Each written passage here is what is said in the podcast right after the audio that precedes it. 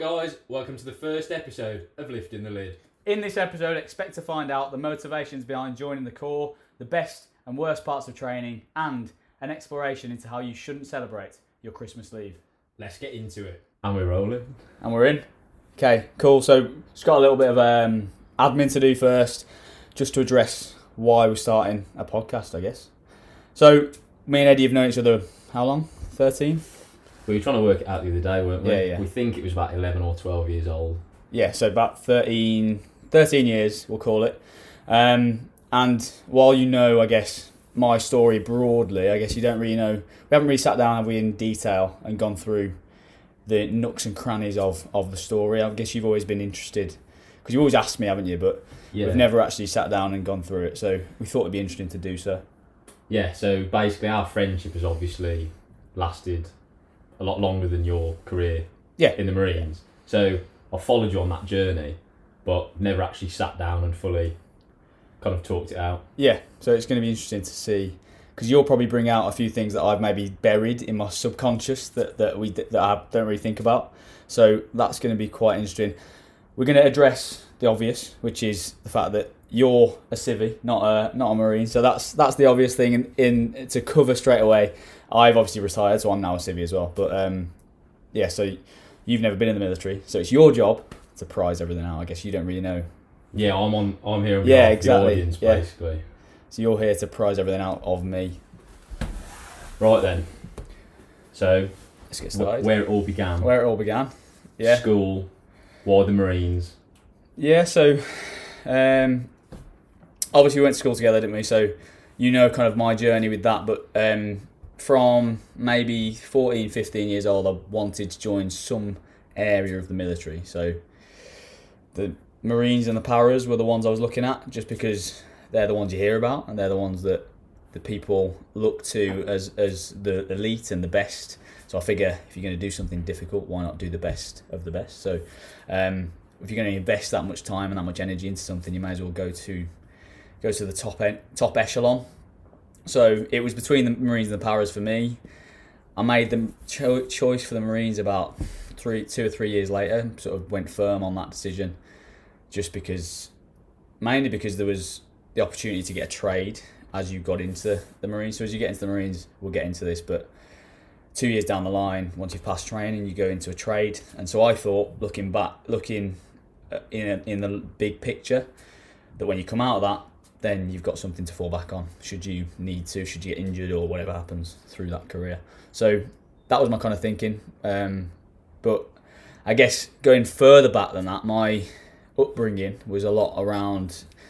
I mean, my dad's now a scout leader was fucking a scout and was really active, really outdoorsy, and so always took me along with with him on those kind of adventures, I guess, as a kid. So that maybe played into a little bit of it.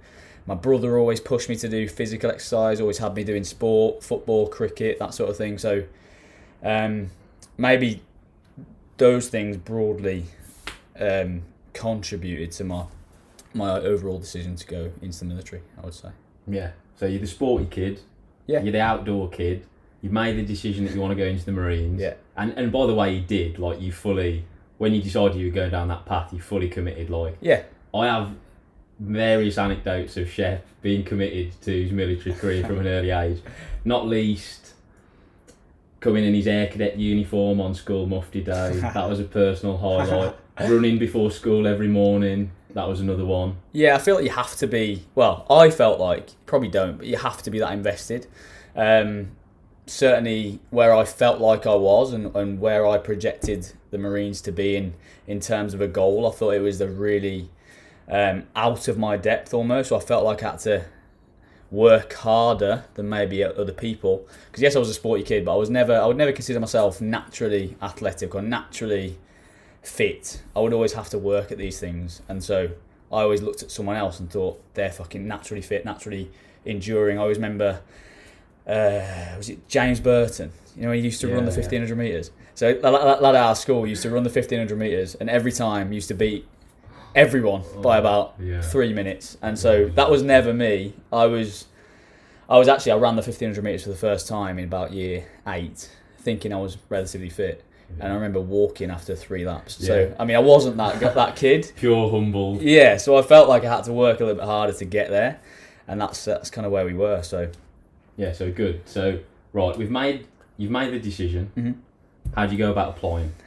So I didn't really apply till later on because my, like I said, it was about fif- 15, 14, 15 when I actually made the decision went firm on that and started training. But until I was 18, so that's a three year gap, I didn't actually apply because I, I knew I wanted to do college first. And again, coming back to, I guess I had a little bit more of a mature outlook on it, whereas I wanted to have something to fall back on should things go wrong. So I wanted to go to college. I wanted to join when I was 18 because I felt like I'd be a bit more mature. Felt like if I was to join at 16, having just GCSEs, then again something went wrong, went got injured, that kind of thing, I would I would be kind of behind, and I would have to go to go and do those sort of things that you do when you're 16 to 18 hmm. at a later date, which I didn't want to do. So I didn't actually make the decision to apply until I was 18. So I applied on my 18th birthday, Yeah. and then yeah, and then I guess the process goes from there. It's a lot quicker now, but it was nine months it took me from from that point to get into training. Yeah. So you did public services at college. Yeah. And like, to what extent do you feel like that actually aided what you would then go on to do later in the Marine Corps? Just in case, you know, just if anyone out there is in the same position. Yeah, I don't feel like to be honest it helped too much. I feel like you could have done pretty much anything. It's more the maturity you gain in those years. Those those two years, 16, 17, 18. Hmm. There's a big a big level of social maturity and and and that that kind of thing that you get from those two years. I think that's the main thing that you gain rather than the actual qualification or the specific course you do. I think looking back now, I would have done something like sports or sports science or something like that. With that's more aligned with my interests and my values. But um, yeah, public services was was okay, but again, probably just an extension of the cadets that I was already in. So, I mean, two of my two of my teachers were instructors in the cadets, so there was that relationship anyway. So it's kind of easy. It's kind of maybe taking the easy option, something I knew I would do well at, and I knew I would be able to sail through without much without much issue. So, Yeah. so I don't feel like it helped too much. N- Well, from my memory anyway, I don't really think that you were challenged No, enough doing public services. No, and I you- can gather anyway. And from what I know now, obviously I don't stay in touch with everyone who was on my course, and people change and they, you know, want to do different things, which is fine. But when we were 16 and we sat there at the start of the course, and they were like, went around the room and think, you know, who's who wants to do what, what, who wants to join the Marines, join the police, join whatever.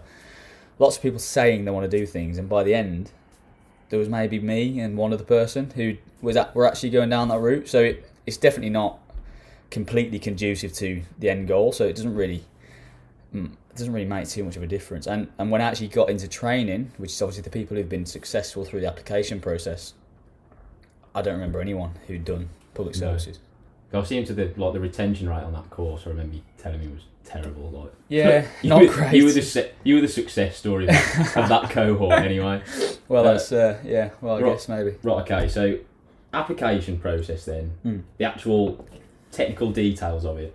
Because when I was doing some research for this podcast, that was the area that I struggled with the most. It's almost like a nether zone. Yeah. It's, it's you know for someone on the outside, it's a bit of a grey area. Yeah, definitely. And until you've been through it once or however many times, then you don't really know. But it's changed a little bit since I did it. So generally, the structure's still the same. So you'll apply, register your interest and all that kind of thing. Then you'll go and get invited down for. Um, a, it's called the DAA now, the Defence Aptitude Assessments. That's like like any other job you do, where you go and do psychometric testing beforehand. It's like that. So you do that. You do the Navy's psychometric test, which is a broad brush. Everyone does the same one It doesn't matter whether you want to be a pilot or a admiral or whatever. You still do the same one, but you just have a different scoring system. The Marine scoring system, believe it or not, is very low. Um, so so you do that. If you pass that, which you should do, if you're doing enough practice questions and all that shit, then you then you get invited down for your interview. That's pretty much straight away. Interview is conducted. I think now it's back to being in person. Could be wrong. It was for a period of time, obviously online, Zoom and that that kind of thing. Um, but mine was in, mine was in person. You obviously dress smart, wear a suit. It's your first interview, likely if you're 18. Um, so you have to go and fake confidence and make sure that you've prepared because these these questions that you get asked, if you hadn't prepared, you wouldn't have the answer, and therefore wouldn't do very well. So things like corps history, things like current affairs in the in the corps, things like um, how you personally have physically prepared up until that point. They're interested in that because they want to know you've invested some time and some energy into the goal first. Um, and I was pretty good on all those things. I had had a mate who'd gone through that similar process, told me the ins and outs, so that's always helpful. So I prepared well. I was successful on that, and uh, and then you go to your first fitness test and medical. They're they're interchangeable, I believe. Like you either do one first or the other. It doesn't really matter. I did medical first. Make sure you're right weight and you don't have asthma, that kind of thing. And then you do your PJFT. That's the thing, major thing that's changed really. So mine was a two mile and a half runs. You probably remember me training for that. Yeah, Yeah. dragging me along a few. of those runs. Yes, it's always good to have some company. Um, but yeah, so I had you had one mile and a half run on a treadmill, then a minute rest and a test mile and a half run. That was fine. Past that, um, and then you go to your P, C, PRMC, which is now the CPC. Um, so I believe from what I've, been told from people who've done both, maybe joined at different times, it's not as hard now as it was because it was it was that was the biggest step change for me because you're going from a civilian having never yeah, had any real access to the military or certainly not been beasted like that and you're going in and th- that change of intensity is really notable and you're certainly that second full day where you're on bottom field endurance course is difficult and and challenges the your mental capacity because you, you you're really questioning whether you want to go and do this for eight months that's what you're really doing yeah, it's for them to see you um, and for them to realise whether you're physically and mentally capable. which a- as much as for you to see them and for you to get a get a view of the corps from an inside perspective, um, and real and kind of realise where whether it's right for you. yeah. Well, we'll park those thoughts about lowering standards because we're gonna cross we're gonna cross that bridge at a later date. So, successful interview. Yep. Pass the tests. The PJFT, yeah. Bit. When do you actually turn up at Lympstone? Okay, with, so with your duffel bag and your shaved head. yeah, well, you don't get shaved head straight away. Oh, Um, you do that when you get there. So yeah, you, you again you pass the three day course, and then about a month later, six weeks later, you'll get a date for starting training. You will uh, go down on, on the train. It's really easy to find to sort of identify who's there for the same reasons as you because they'll get on at various stops and they're all wearing suits. They're all nervous. They've all got a massive bag, so that's how you Yeah. ping it. I was going to ask you about this. Surely recruits must just stick out a Yeah. mop from a mile away. everywhere. Everywhere they Yeah. go, they all walk the same. They all dress the same. They all have the same haircut. Um, and it's not necessarily the case they have the same haircut when you're going down there initially, but you can tell by the people who are like, you can tell their nervous disposition. You can tell they've got a new suit that doesn't fit them, and they've got a massive duffel bag um, going down. And then yeah, you you you show up first day, uh, and that first day is like a bedding in period where everyone will arrive at different times because of the train. So as you get there, you'll get your bed space allocated, and then you'll shave your head. That's Yeah. in. So you, so if I remember correctly, you went down at the start of September. Yeah. So yeah, yeah. does Well that mean you were winter training? Yeah. Because there's a winter and a summer training, isn't there? Well, it, it kind of spans the whole thing because every every two weeks there's an intake. So Right. it, you, you're going to get everyone through the year. Yeah. But mine was kind of kind of both. I did the bulk of it in winter and then a little bit in spring, summertime. So for me, basic training is the part I know the least about Okay. because it's behind closed doors. Yeah. And my only real source of information was you, and because it's so intense, I think. Oh, this is going back now. I think you came back in October for a long weekend, Would have been something like yeah. and then Christmas was like the first real prolonged period. Yeah. Of time. Yeah. It would have been two weeks off. Two weeks off at Christmas. Yeah. It's te- that that was ooh, that was week thirteen. That was. I remember right. I remember quite vividly because I just just failed the test. We'll get into that. Um, So first few weeks, what are you doing? Okay, so again, this has changed, but I'll go from my experience. So first few, first two weeks, a foundation. So foundation, you go into a massive block of sixty blokes. So it's oh, it's thirty bed spaces one side, thirty bed spaces the other side. Every bed space has got a locker, and you're just learning how to how to take care of yourself in that military environment, wh- whilst getting unrealistic timings thrown at you, basically. So what will happen is you'll get taught how to hang your stuff stuff up correctly, how to iron, how to do washing that they want you to do, how to deservice, reservice your kit. But you'll do all these things in, in a lecture format and then they'll test you. And the way they test you generally is fuck your shit up and then they'll do an inspection. So they'll come around, they'll throw everything out of the locker, they'll flip your bed upside down, Yeah. and then they'll be like, okay, two hours time, you got an inspection, and then you've got to go, got to go and do an inspection. So um, everything has to be pristine. It's never pristine, in regardless of how, how well it's done. Even if you do the locker exactly how they show you, they're still going to throw it out. Certainly in those first couple of weeks, because they just want to show you you're not the boss anymore. All right, Yeah. you're now you're now with us, and we we control things. Okay, so. So, Um, so to summarise, you're getting thrashed. Yeah, those first two weeks are Yeah. terrible. So you get like 15 minutes for food. You know, you've got like you'll finish fizz, you'll finish your PT, and they'll be like, yeah, 20 minutes. I want you showered, fed, back in here. You know, it's just unworkable. You've got 60 lads running through the same shower block. And you just, you know, it's never going to happen. So Yeah. they know these timings are unrealistic. Therefore, you get thrashed again. All these kind Yeah. of things. Well, I, from an outsider looking in, it's they they're knocking you down to build you back up fresh. Yeah, that's the whole of f- Yeah. the phase one, really, um, where they're treating you like that. But it gets a little bit better after after two weeks. So the first four weeks you can le- you can't leave voluntarily. So the first four weeks because you get this like knee jerk reaction from a lot of people where they do two days and they're like, "This is horrendous. I'm not getting any sleep. I'm do working harder than I've ever worked," and then they're like, "I want to leave." But that per- that same person, if you keep them in for until week four, they might have settled down. They might have got some mates. They might have settled in a little bit. So they, they might actually end up being a really good marine. So they want to lose people in that first couple of weeks.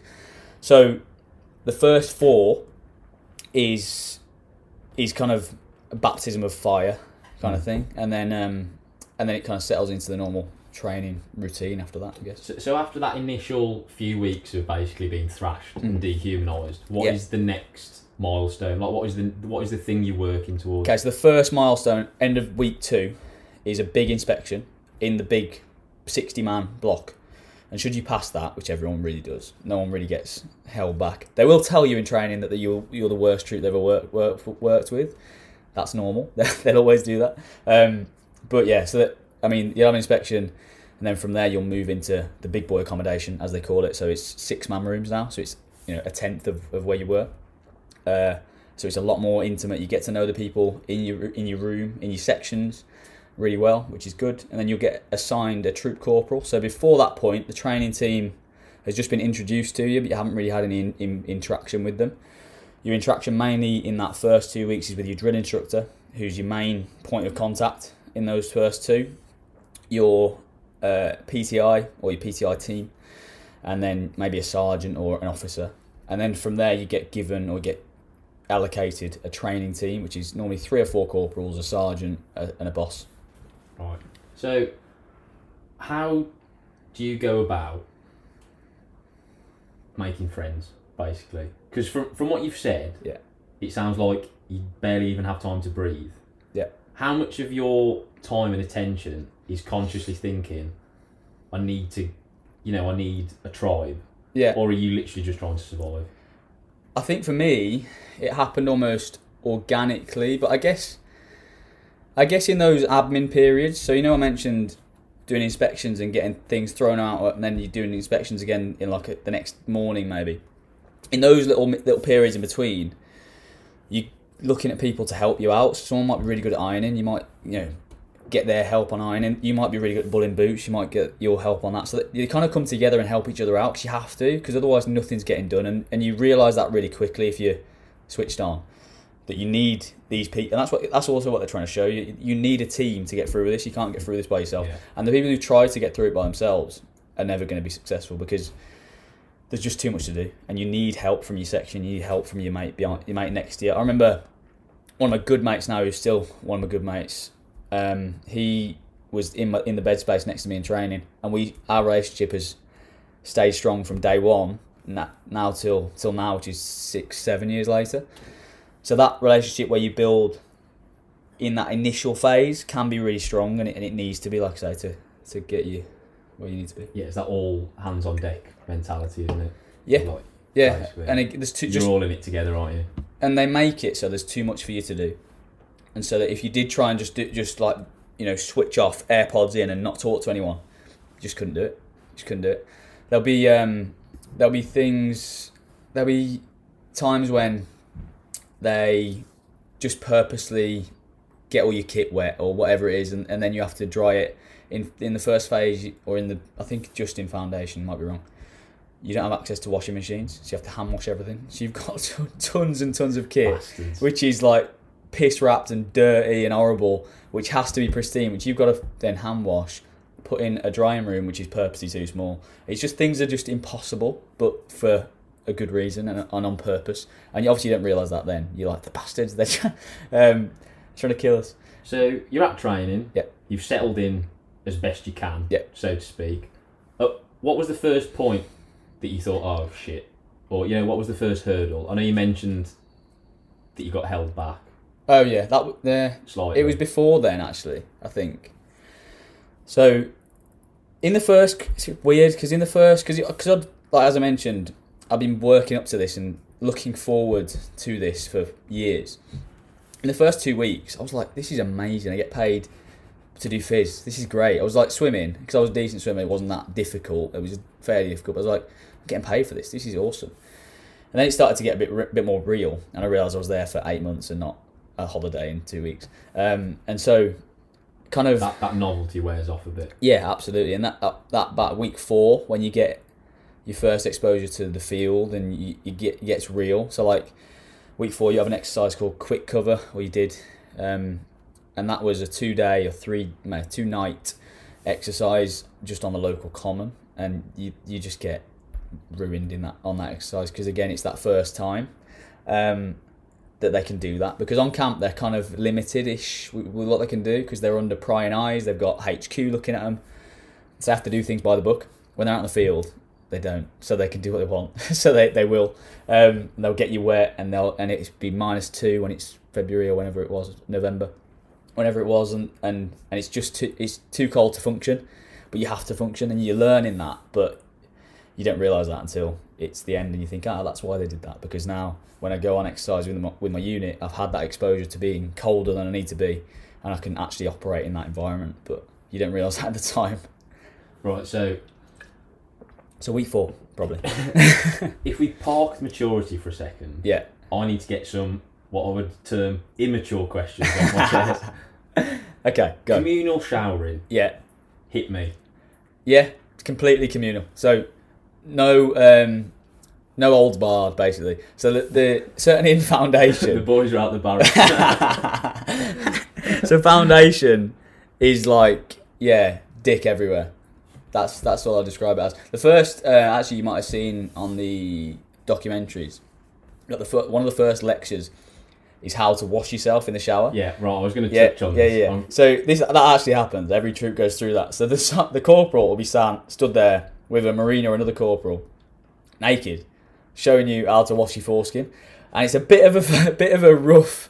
Bit of a rough half hour that, and, it, and actually, lads, because they're trying to impress them, they're not just taking it for, for granted as if they've washed themselves their whole life. They can probably manage it. They've got notepads out in the showers. And they're like, yeah, yeah, pull foreskin back. I've got an image of oh, what's that film with Jonah Hill in it? And he's got an he's got an addiction to drawing penises. oh, it's, it's, that's in Step Brothers, isn't it? Or no, um, oh, what's it called? Superbad. Superbad. It is in Superbad. I've got visions of Jonah Hill type characters now, just drawing cartoon penises in incredible detail. That's probably what it is. Yeah, I mean, I I was definitely fake note, writing, which Yeah. happens a lot in training, um, just to try and make make it look like you're listening, and really like when's this going to end? This is uncomfortable. But the end of the day, that is an important lesson because while you would assume that people can wash themselves properly, actually people fucking can't, and especially when you're like I say in that situation where you've got such a busy shower block. It's a t- it's like maybe it's about twelve showers, sixteen blokes have to get showered in ten minutes. It's not happening, is it? So Yeah. if if you're having a proper Hollywood shower where you, you know you got your shower cap on and you like proper going for it, you're not going to get anything done here. So you have to learn how to kind of logistically how to get loads of blokes through shower block in one in one I- sitting. So I guess it's one of those things as, skill. as well. It, it sounds ludicrous now Mm. when you retell that story, but you're so focused on the task at hand, you don't really have time to deconstruct it in your head. You know, like I'm watching someone yeah, tell oh, me yeah. how to wash my foreskin here. Yeah, Like- like you don't process it at No. all. No, because again, and almost like anything, when you're doing it in a group environment, regardless of how ludicrous it is or how wrong it is or whatever, you don't really feel like it's abnormal because everyone's doing it. Everyone's there and everyone's with you in that in that moment, so it doesn't really matter. Right, showering, Yeah. tick. okay. Next, guns. Right. When you fire guns, First time you fire them isn't till like I believe like week nine live oh rounds. really? Yeah, that's it's quite, ages. That's yeah, quite late. week nine or ten. Might be later that. I thought you'd be packing heat like well before then. no, um, you get hands on with with weapons real quick, like week three maybe, uh, and you're getting hands on with real weapons, but they're no obviously not loaded, and you're just going through the basics of weapon safety, weapons handling, kind of how like marksmanship principles. So when you do get on the range later on, you've got the know how, how you just have to apply it, which isn't easy, but um, how to load things with an empty magazine, how to you know just how to do the basics. Um, and you'll you'll be down. They're called weapon stances, which is the, at the bottom of the hill uh, at CTC, and you'll be down there for hours and hours. And people be falling asleep, and like have to. So there's a, a classic in the weapon stances because they're right next to the tank, which is a big vat of cold water. When people are falling asleep, they make you sprint with your helmet to the to the cold water, get a almost a bucket some cold water in your helmet, and just put it back on, and then run back. That'll wake you up, and then um, yeah, and then you you you're kind of there for hours and hours and hours a day because it's, it's such an important thing because they can't have someone who doesn't know what they're doing safety wise anyway handling a weapon when it's live so they, they wait until that period's over um, and then you then you pack in heat as you say right. Th- That's the immaturity out of the way. okay I've, I've, I've you got that out of your I've system exercised that out of my system We get back on track now. okay back Right. on track What are the main points that you build into in training? So it's 30, basic training is 32 weeks. the, the meat of it now is 32 so i should clarify what's different right so now the first four weeks are rop so recruit orientation phase so almost like a little slow build until that bit i mentioned where you go in to foundation so now they've got a little bit more of a slow build until foundation whereas when i was in, when i was in it was straight from civvy to foundation so now there's that little disconnect um, that buffer period i guess so now that makes training 36 weeks but now it's 30. Uh, when I was in, it was 32. Right. So that 32 weeks isn't Yeah. just a straight, if you stick about, they'll let you be a Marine. Mm. Right. There are obviously challenges and tests along the way. Yeah, yeah. What- Constant, and what are they? Constant testing, constant um, scrutiny by the training team. Whether it's a specific test or whether it's just day to day, how your demeanor is, how you interact with people, how you, you know all these things. Because the training team live with you, don't forget, so they know and they they can see all these things. And so, the main things you're building building towards in a in a testing sense, the first bit is gym pass out, which is week nine. Um, there's a exercise at the end of week 15, week 14. That's the final X of phase one. So then that So puts you into phase two. That's about halfway. Halfway, yeah, pretty much. But gym pass out is is what you're building to physically for the whole time. There's a swim test, which isn't really a, that bad if you're half decent at swimming. It's a battle swim test, which is I think week 13. So the, all these things happen quite quite soon after each other. So there's a period in training of about four weeks where you constantly feel that you're getting tested for proper tests, and if you fail those tests, you're back troops and you, you're not no longer with the people you started with, which is terrible. Uh, so the main things I think, the- like I say, the rest of it is you learning, but also constant. You know, you got constant eyes on you when whether you're doing whatever it is. You know, if you're falling asleep too much at the weapon stances because you you know they'll pick up on it, and then you're under the spotlight then, and that's not what you want to be. Right. So, say hypothetically, Yeah. you're getting disciplined. right. Say you fail the test. Say you fail, I don't know, gym pass out or whatever. Yeah, yeah. What, What happens? happens? So when you fail gym pass out, you say so. For example, you have to do three good rope climbs. If you do two, you fail. You can rerun it. I think in- that same week. So maybe it's just like a nerves thing or something didn't go your way or whatever. Then you might pass it again. Then you're fine. if you fail the rerun, then you'll go back in training. So you'll be stalled in something called Hunter Troop, which is the remedial troop, and have loads of different arms to the remedial troop, whether it's a fi- uh, a soldering failure, a phys failure, or a injury, that kind of thing. So you're either doing rehab or you're doing reme- remedial phys or remedial soldiering skills. Uh, then, if you go back for a, a physical failure, they'll nine times out of ten give you like a you know four to six week program. Uh, say if you fail rope climbs, they give you a, a program around rope climbs.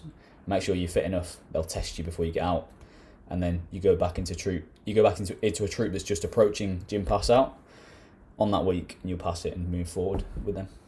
Okay. And so then, so that's kind of like a for, formal discipline almost. What happens? Oh, yeah. What happens if you're just pissing about and your attitude stinks? Oh well, you get an informal discipline, which normally, depending on where it is, is in the form of a thrashing of some sort. Where, I mean, there's there's loads of variations on this theme. So there's either physical thrashings or there's admin thrashings. Admin thrashings I touched on before a little bit. Where, so, in the um, in the big blocks, when you know when you're in the six six man block, that- that's that's in a, a big like I don't know five story building or whatever. So if you're on the top floor, they'll get you on the landing, uh, and they'll tell you to bring all your kit, your nice hung up, what you know, washed, ironed, ready to go, ready to wear, uh, and just ditch it in the middle of the foyer. So you know, three floors down, you just have to throw it, and everyone in the troop does that with all their kit. Eventually, there's a massive pile of sh- pile of clo- clean clothes. And then what they'll do is they'll get loads of buckets of water. They make you do, do this as well, just to, just to rub it in. Bastard. So they, so they get buckets of water, chuck that on it, Those are like um, washing up liquid, go again. So it's all soapy, it's all fucked, and then you have to not only go down and find your own kit because it's all in the mess everyone else's. Remember, there's like 50 blokes uh, with four different different uniforms, and so there's like 200 bit garments downstairs. You have to sift through it, get your own stuff, make sure you haven't lost anything, go and re-admin it. So that's an admin thrashing.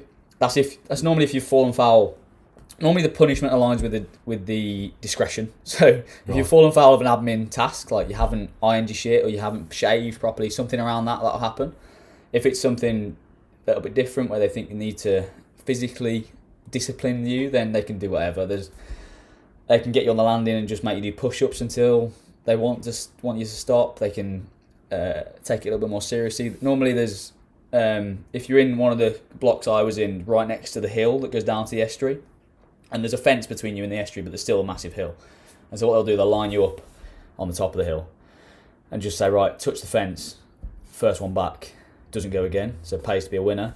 That's really really common. So they'll do like you know, 50 of you fucking sprinting down to the fence, all absolutely it's like Hunger Games. You know, you Yeah. like proper sprinting, um, climbing over each other, pushing each other out of the way, trying to get there. And you touch the fence, come back. First one doesn't go again, and then you go and you go and you go. And if you're not fit or not fast, you're going for like ten rounds of this shit. So it's not good. But then again, if you come back and you are first, it's a little tip if anyone's going through. Um, if you are first, you'll come back and you get in the push-up position, and you've just sprinted the shit out of yourself to get there. So the best thing to do is to be about third or second, because then you're gonna, you know, you're gonna win that cohort, so you can like slow down a bit.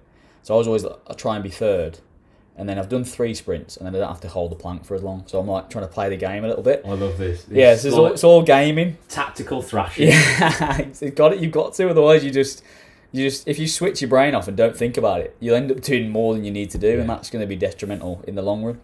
I also love the fact that there is almost like a fine art to thrashing. Oh yeah, Like, I like Yeah. to think that there's a document or a book somewhere that training staff like jot down their favourite punishments. Oh, you know, definitely for, be. for future staff. Mm.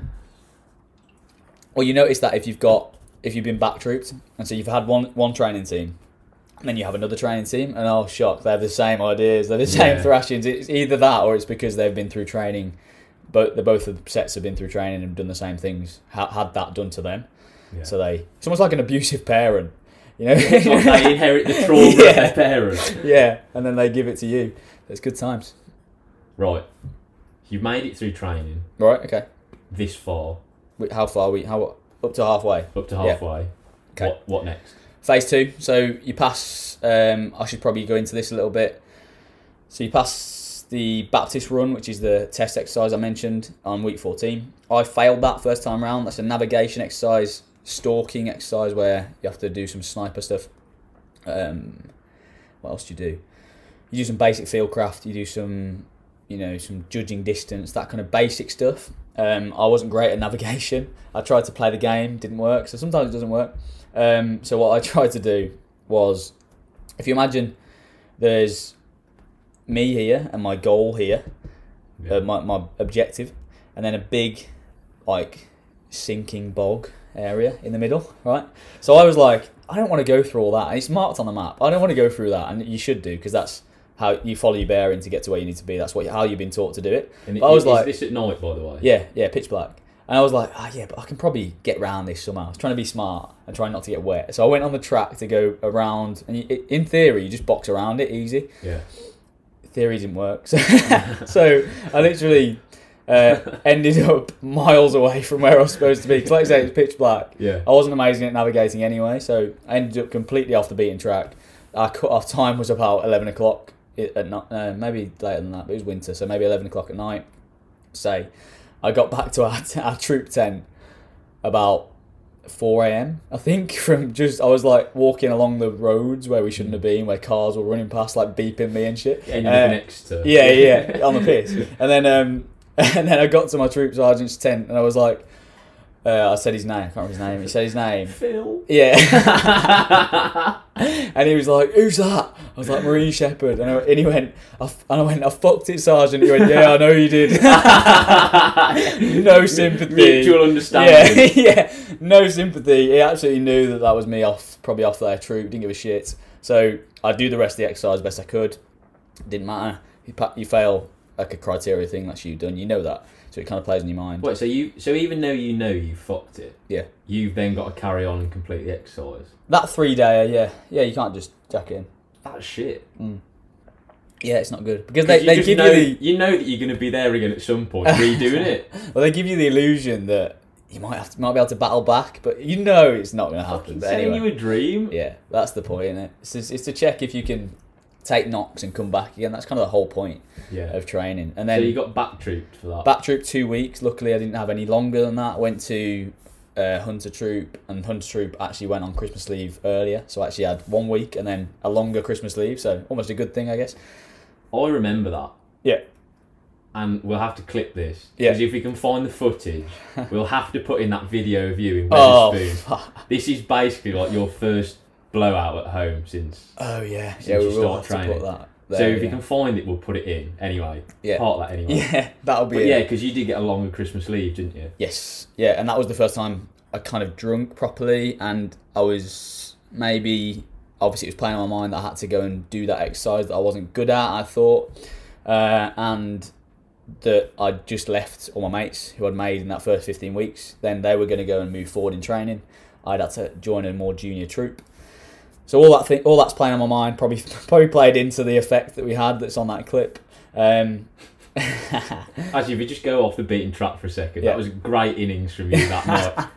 So Shep turns up to Spoons, immediately ditches our group Yeah. for someone else that he knows. But just just to clarify, I'd I'd had a full bottle of Jaeger in about forty five minutes before this point, so so not a good not a good start. So Shep disappears in Spoons to meet some of the people he knows. Yeah, Within half an hour, there is a raucous cheer from everyone in the pub, and I turn round and think, "What's happened here?" yeah, someone's done something. I turn round. Shep is in a semi-conscious state.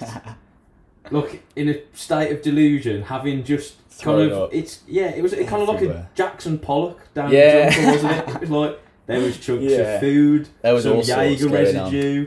yeah. Well, I'm not blaming the Wetherspoons for this, by the way, but Wetherspoons had just put on an offer that um, that was like eight pints for so many. I don't know. For it was remember it was that like big Yeah, massive yard like a- or something. Yeah, it was like a gimmicky. Yeah, it was gimmicky dispenser. Wasn't it it was a yard of something. I was like, that's that's like a good deal because you get eight pints for however much. Uh, and they didn't have any of those big bottles left. So they just gave me eight pints on a tray, and I was like, "Fuck!" Um, and we were, I don't know, the people I was with were trying to get me somewhere else. So I was trying to down these pints. Just had the Jaeger, wasn't a good combo. uh, and yeah, took the L. Yeah, no. That's not the end of the story. oh yeah, For anyone Oh, else, yeah. for any other person, that would have been the end of the night. yeah. And you actually did get taken home. I did. Yeah, the lads I was with took me home, knocked on my door, my ha- my house. My mum answered to a semi-conscious son, um, on Christmas Eve. This is who'd just thrown up down himself, covered in sick, uh, and probably really disappointed and thinking, "What the hell have the Marines done to you?" Probably because that was the first time she saw me for a while. I think. So you're in bed. Yeah. Then what happens?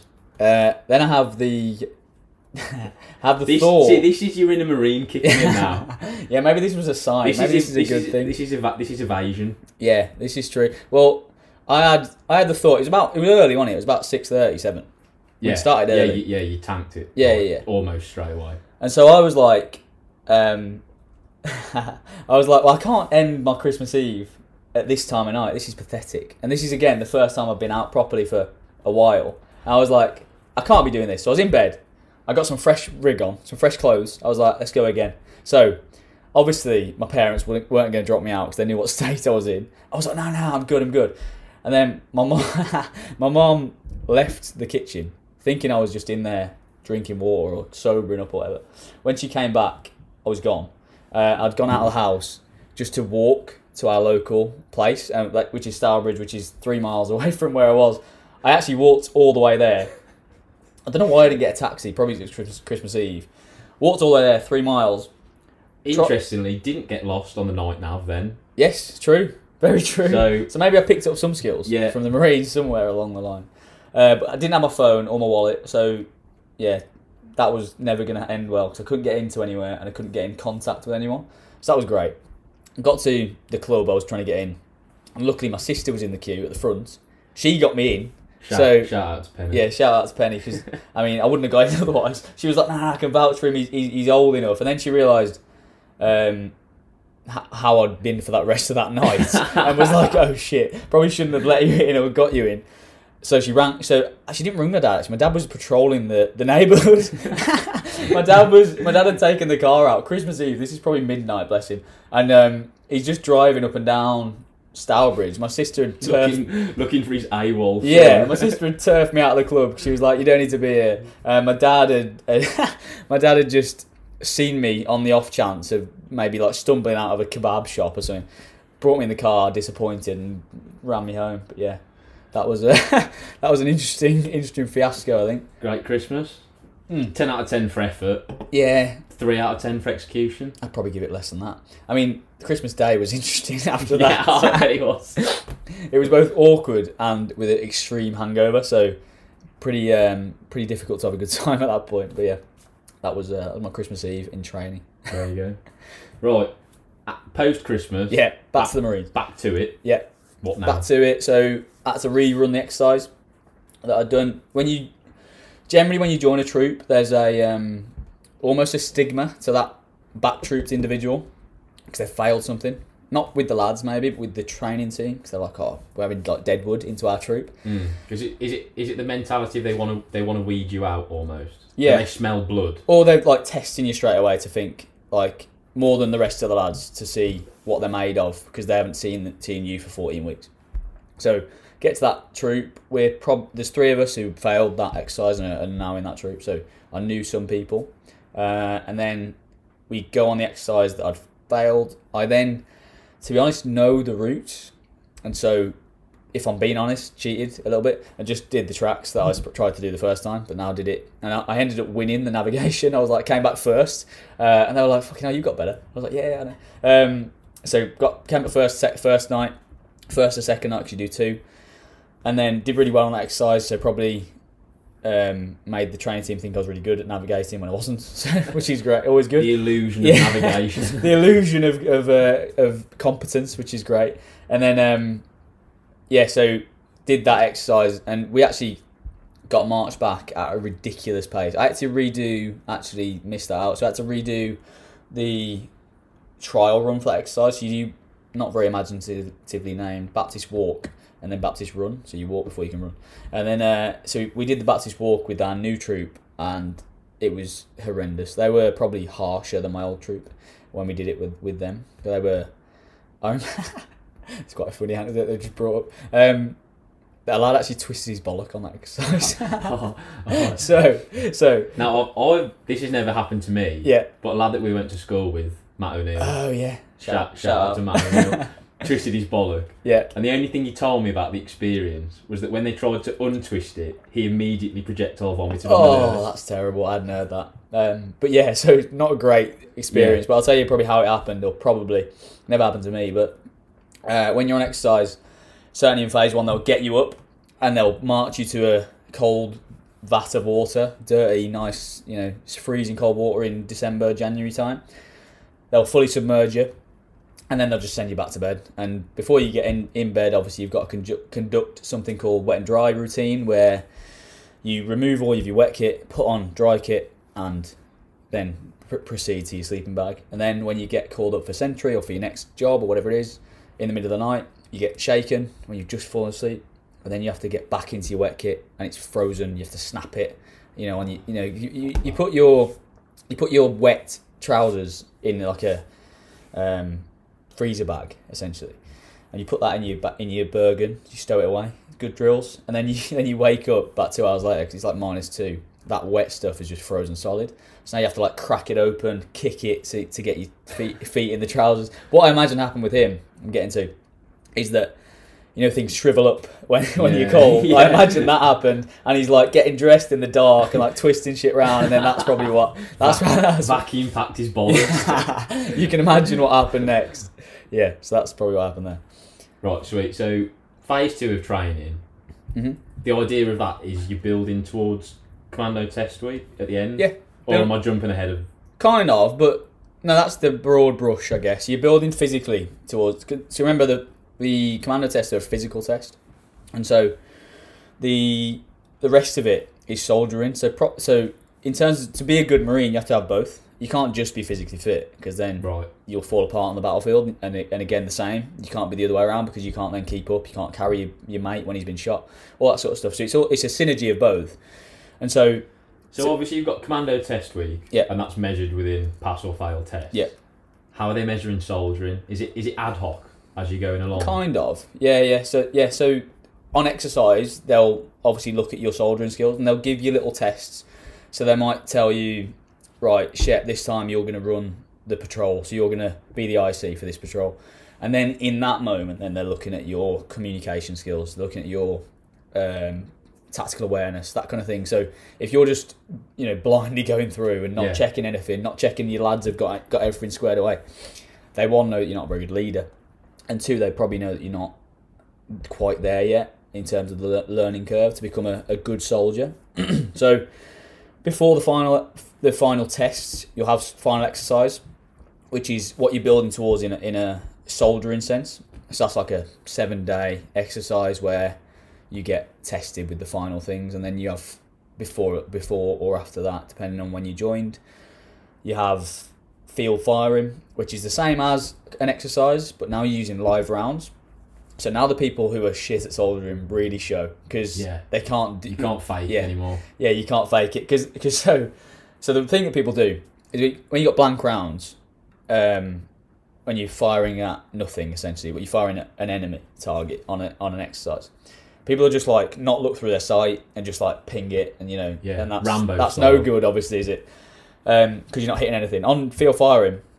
They'll have targets that are metal and they've got um, technology in them that you, you know when you hit them. Right.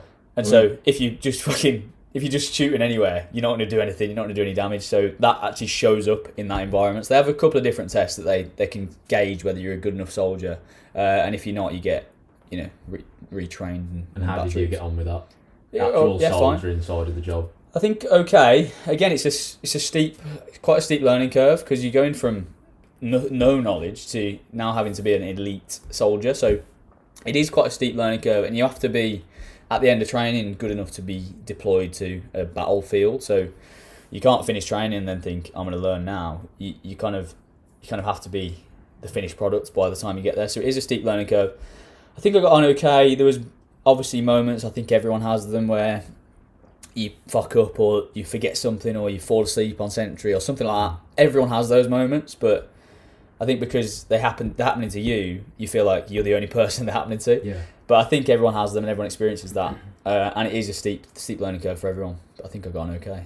Well, just for context as to how elite this level of soldiering is, Mm. according to Wikipedia, so Great source. take take that with a large pinch Yeah. of salt.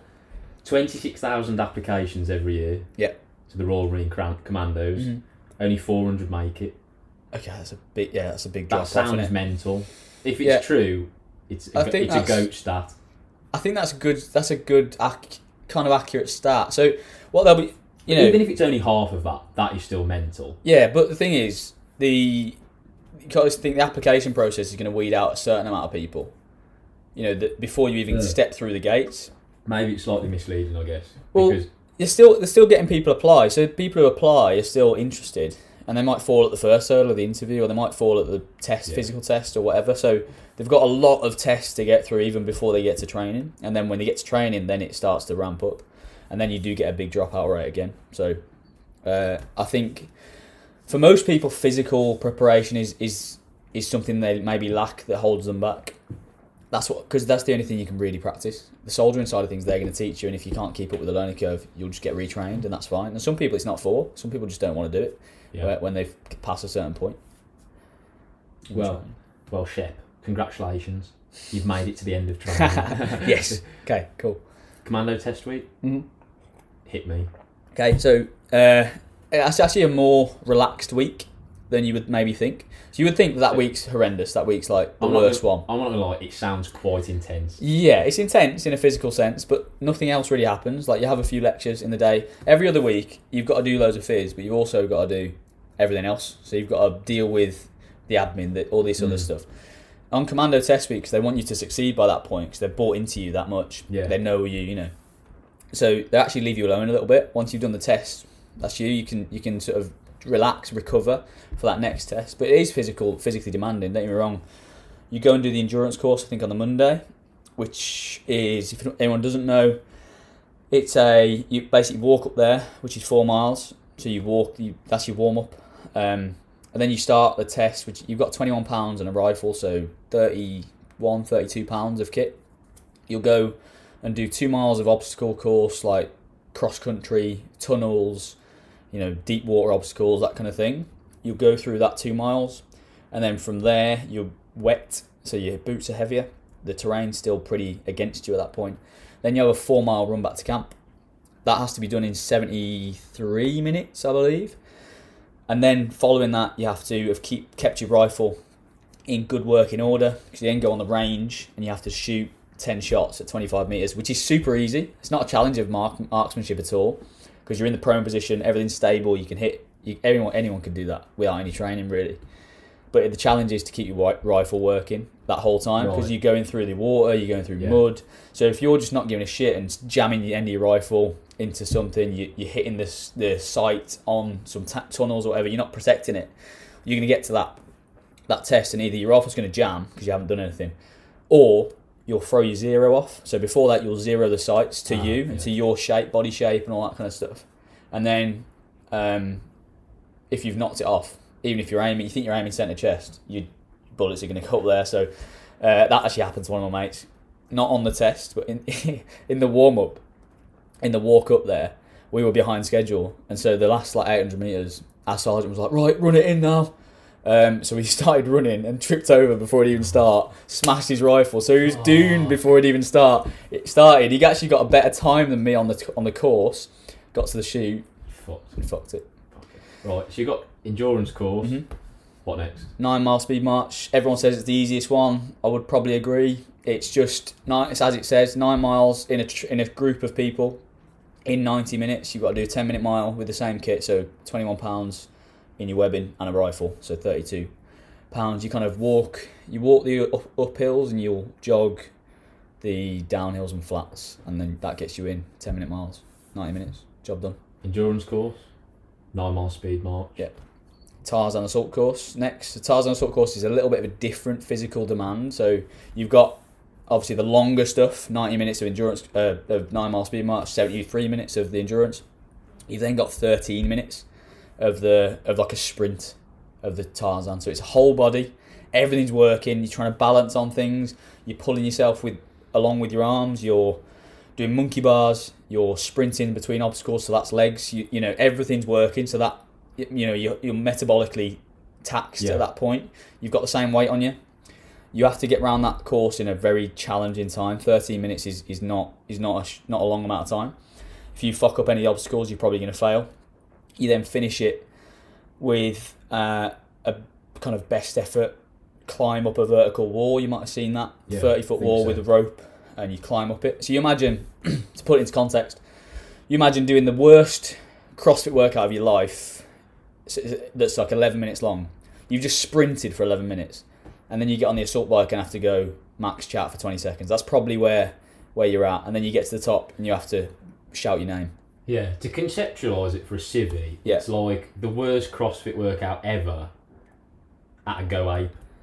Yeah, yeah, pretty much. I mean, in terms of physical demand, if anyone's ever done Fran, the workout, 21, 15, 9, thrusters and pull ups, that's two minutes, five minutes for some people. My time's 2.14, so take that.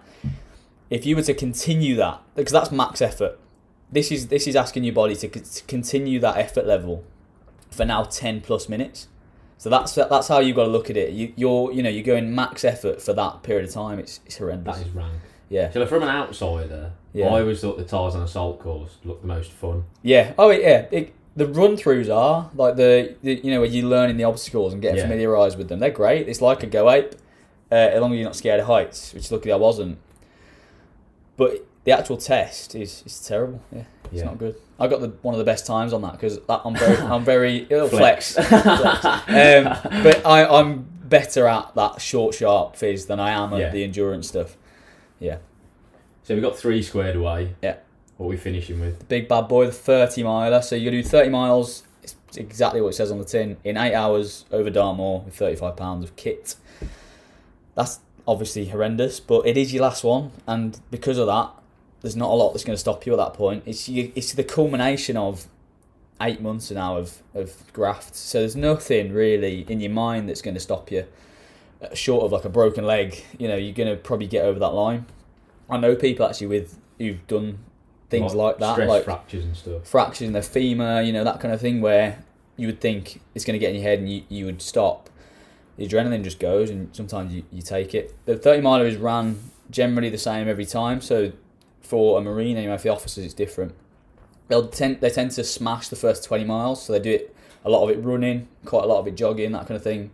And then the last 10 miles, you can kind of walk it in uh, so you earn the right to do that and you, and you jog across the bridge at the end. Uh, with every test, um, regardless of what it is, you have to finish strong. So the idea is that you would get your physical thing is to get to you to battle, and then you have to fight at the end of that, don't you? So Yeah. yeah. to get there, and you know, like you, you'd finish a, a workout and like you know lie on the floor and be breathing out your ass, that kind of thing. There's none of that because if you do that and you, you were to do that in the real world, you're not going to be able to fight. you can't do it. So the, the every troop will jog across the finish line of the of the 30 miler, even though you've just done 29.9 miles of horrendous fizz. Yeah, and do you get clapped in as well? Yeah. Because like I'd shout out to the BBC documentaries because they Yeah, do that in that. This is a lot of Eddie's Eddie's knowledge. yeah, Um, yeah. My prior research to this was Wikipedia and iPlayer basically. That's all you need. Um, and yeah, so you get clapped in. You have generally some big dogs from the Marines or the Navy, so like the colonels and all them, all them big brass. And then you have parents of, of the lads come da- Yeah. come down to that finish point. Will clap you in. That's about it. And maybe you might have a documentary team if you're lucky. yeah, yeah imagine being Yeah. absolutely finished. Yeah. and, like the BBC camera crews just there like. That's what I always think. smile. That's what I always think when I see these documentaries. I'm like, I can't imagine trying to be, you know, face to camera when you're in that situation. I wouldn't have been very good anyway. Mind you, you got a little claim to fame, didn't you? Oh, Did you yeah. make it onto the Marine Corps YouTube or something? Uh, that was like for a period of time they did a YouTube video of every C, every PRMC, and you can actually find mine on there. Um, I think it was the twenty fourth. If anyone wants to look, twenty fourth of May, twenty sixteen. So if you want to go and have a look at that, you'll see me when I was eighteen years old hanging out. right. Past Commando Test Week. Yep. Gucci. All good. You're now a Marine. Or Not it- quite, one not more week. One more week, so that's week thirty one, I believe. Then week thirty two is King Squad week. So I don't know how much you've heard about that. Have you heard heard about much or no? after the application process, this is probably the thing that I know The least. second Okay. least about. Cool. Okay, so the King Squad week is basically on the end of that week, you'd have your pass out parade. So you'd have all your family, friends and family come and see you pass out as a Marine. To get to that point, you've got a lot of preparation, a lot of admin, a lot of drill, Ah, which is shite. This is why I normally switch off because, because it's drill. Yeah, and it's dull, um, which is the kind of the nature of it. So you think after those 30, 31 weeks that hard work's done now, you can chill out. Not not a chance. You've got to you've got to be proper switched on. You're working probably longer than some of the other weeks in that last week to actually get get shit done. So, so basically, you, you're doing a lot of drill. You want to look the bollocks Yeah. for pass out Yeah. parade. To what extent do the lads at that point just want to chin it off, or do you feel like you've earned the privilege to do it, so you just tolerate it? You tolerate it for mo- for the most part. You tolerate it, but also remember you're still in training, so you're not you don't really got any choice. You know, you Yeah, your true. your drill instructor is now who you answer to that week. You don't really see your training team; they're going to take a siesta, and uh, your drill instructor is who you answer to, and they're mean bastards when they want to be. So you don't really want to piss them off because I've seen king squads. Normally, you do get privilege, and you get treated better. It's more relaxed. You know, if you if you're doing well, they'll reward you for it. They'll give you the rope, and if you you know if you do well, that's fine. You get to push in at uh, the galley, which is great. You can go to the front. Um, yeah, and then, but if you're not, and you're not playing game, playing the game, you're not playing ball, they'll fuck you. up. They'll they'll remind you that look, you're still in training. You haven't done it yet. Um, and they're like, uh, I've seen King Squad troops running back and forth from the drill shed at like two in the morning with their blues on because they haven't had a polished brass or whatever it is.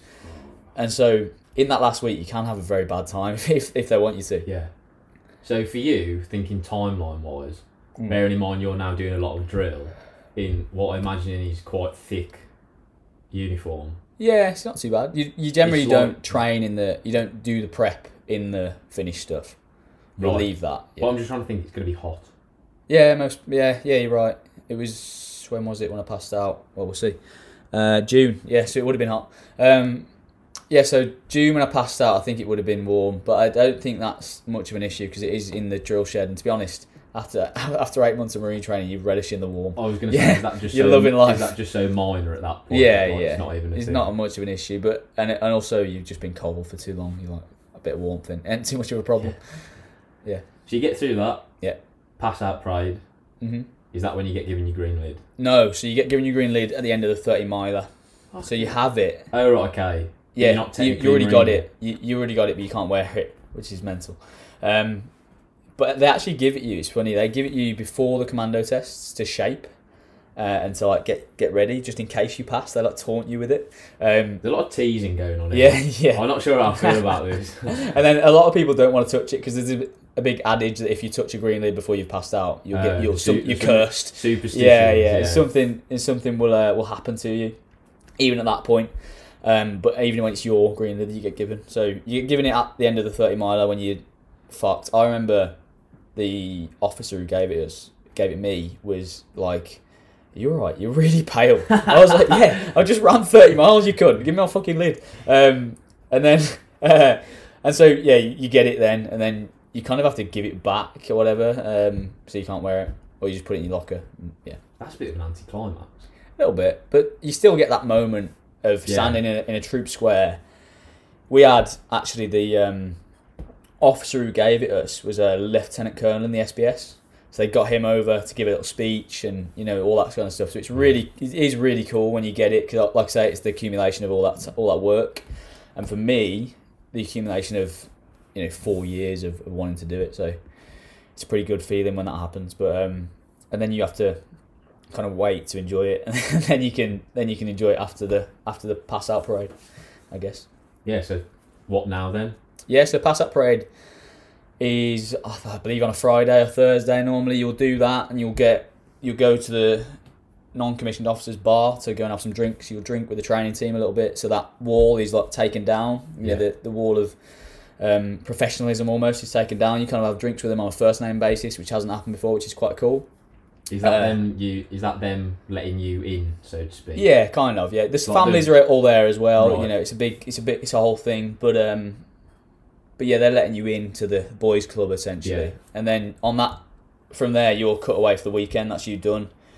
Uh, All that, and you get a long week. oh yeah, you get a little Fuck weekend off, uh, and then yeah, you get you get one weekend, and then you're back at Lympstone on the Monday as a train rank. So you got your flashes on, your lid on, it's a different feeling. Ah. a different thing. Um, but we, I didn't even go home. I, I went. My family came down, so we had somewhere to stay in Exeter, so I didn't Yeah. have to travel, which was nice. Um, and then yeah, you just enjoy that weekend. Back to Lympstone on the Monday. Uh, for for for us, it was um, enemy detail, so it's called Ramart, I believe. Uh, I don't know why it's called that. Um, but it's enemies. You're playing enemy for the wider corps, for the rest of the corps, Right. or for special forces. So when they are in exercise and they need someone to pose as enemy, you'll go and do that, which is pretty cushy, not too bad. Actually, for me and I think three of our troop, because we were at the end of the alphabet. They did the alphabet and they were like, "We need twenty bloke. We need I don't know, like thirteen blokes out of sixteen, and I was the last three, and so I didn't have to do anything. For those two weeks, I stayed on camp. I was like, "This Yeah. is amazing." Uh, me and two of my good mates who were also at the end of the alphabet, luckily, from training, stayed at Lympstone. Didn't have anything to do. They were like, right, report to this guy, this warrant officer, at, different intervals in the day. So eight thirty, at two thirty. Eight thirty, we'd go to him. He'd be like, "Yeah, nothing for you, lads. Thin out." And then so we'd go and do fizz, or we'd go to Limps, or we'd go to Exeter and just chill. And then at two thirty, we'd do the same, and he'd be like, "Yeah, thin out for the day." So that would be for that period of time. It was again summer, June. So we would just go to the beach, or we would go get pissed in Exeter. I was like, if this is what being a fucking Marine's like, it was all worth it. It's class. And so that was my first kind of two weeks as a as a commando, just That's chilling. I didn't know that, so I thought after you passed out, you were straight out of Lympstone. No, I think you might be now. Um, but yeah, you did two Uh, weeks as like a hol- in holding, Yeah, yeah, and then you went to do your driver training, which we'll get into. yeah. Well, park that thought because Yeah. that's for another episode. Yeah, But just wrapping up this basic training episode. Yeah. Some quick fires. Best and worst parts of training. okay. So let's go best first. Um, everyone always there's obvious answers, and then there's probably a bit nu- bit more nuan- nuanced answers. Everyone always says the end. I- Um, well, Yeah, go on. To stop you before you give yours, Yeah. a lot of people also say like going out on a weekend. Yeah. So if you're going to say that, be more specific. okay. Um, I would probably say, for me personally, it was the weekend after the bottom field pass out, which we didn't really go into too much because it's not a massive milestone. But for me, it was because I failed it once. I remained in the same troop because I passed it second time round. But I had, at that point, made really good mates in that troop in that kind of five, six week period.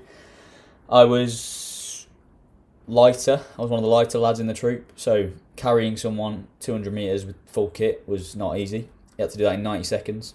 I didn't get there first time. Did get there second time. So that elation for me, and then being able to go out on the weekend and celebrate that with the people you'd stayed with, was probably one of the better experiences. Because yes, getting your lid at the end of training is is brilliant. But for me personally, having taken that loss early in the week and then gone back and done it because I I thoroughly believe so when, when you fail bottom field pass out what you do for bottom field pass out just to run through it is uh, a full rope climb a timed run of the assault course which is about 800 meters long it's it's a 5 minute time cap a fireman's carry so you'll do your fireman's carry someone you'll both have 30 pounds so 60 pounds plus the geezer sprint that 200 meters in 30 sec- in 90 seconds and then you'll do a regain. So you'll go across the rope, hang underneath it. You will have seen it, swing back on Yeah. top. Yeah. Stinking. Everything else was sound. I was perfect, perfectly fine with everything else. The fireman's carry was always where I tripped up, and so I didn't do it. And then when you when you fail something, you can rerun it at the end of the session. So you've you've Which ragged yourself. Which is fucking no use to yeah, anyone. you've ragged yourself completely. You've done you know, uh, what is it like an hour of Yeah, testing yourself in fizz basically. and then you go and try and get try again. Clearly didn't get didn't happen in the second run through, and then two days later you go and do it again, and that at that point, So is that simultaneously the worst and best bit of training, or have you got an even worse story? oh, I've probably got a worse one. um, I think. Oh yeah, I got this one. This is this is up there for sure. Unless unless I haven't. Uh, Are you sitting comfortably? yeah. So eh, that meant that exercise I mentioned where it all got real exercise Yeah. quick cover week four. Hadn't really done anything too bad by then.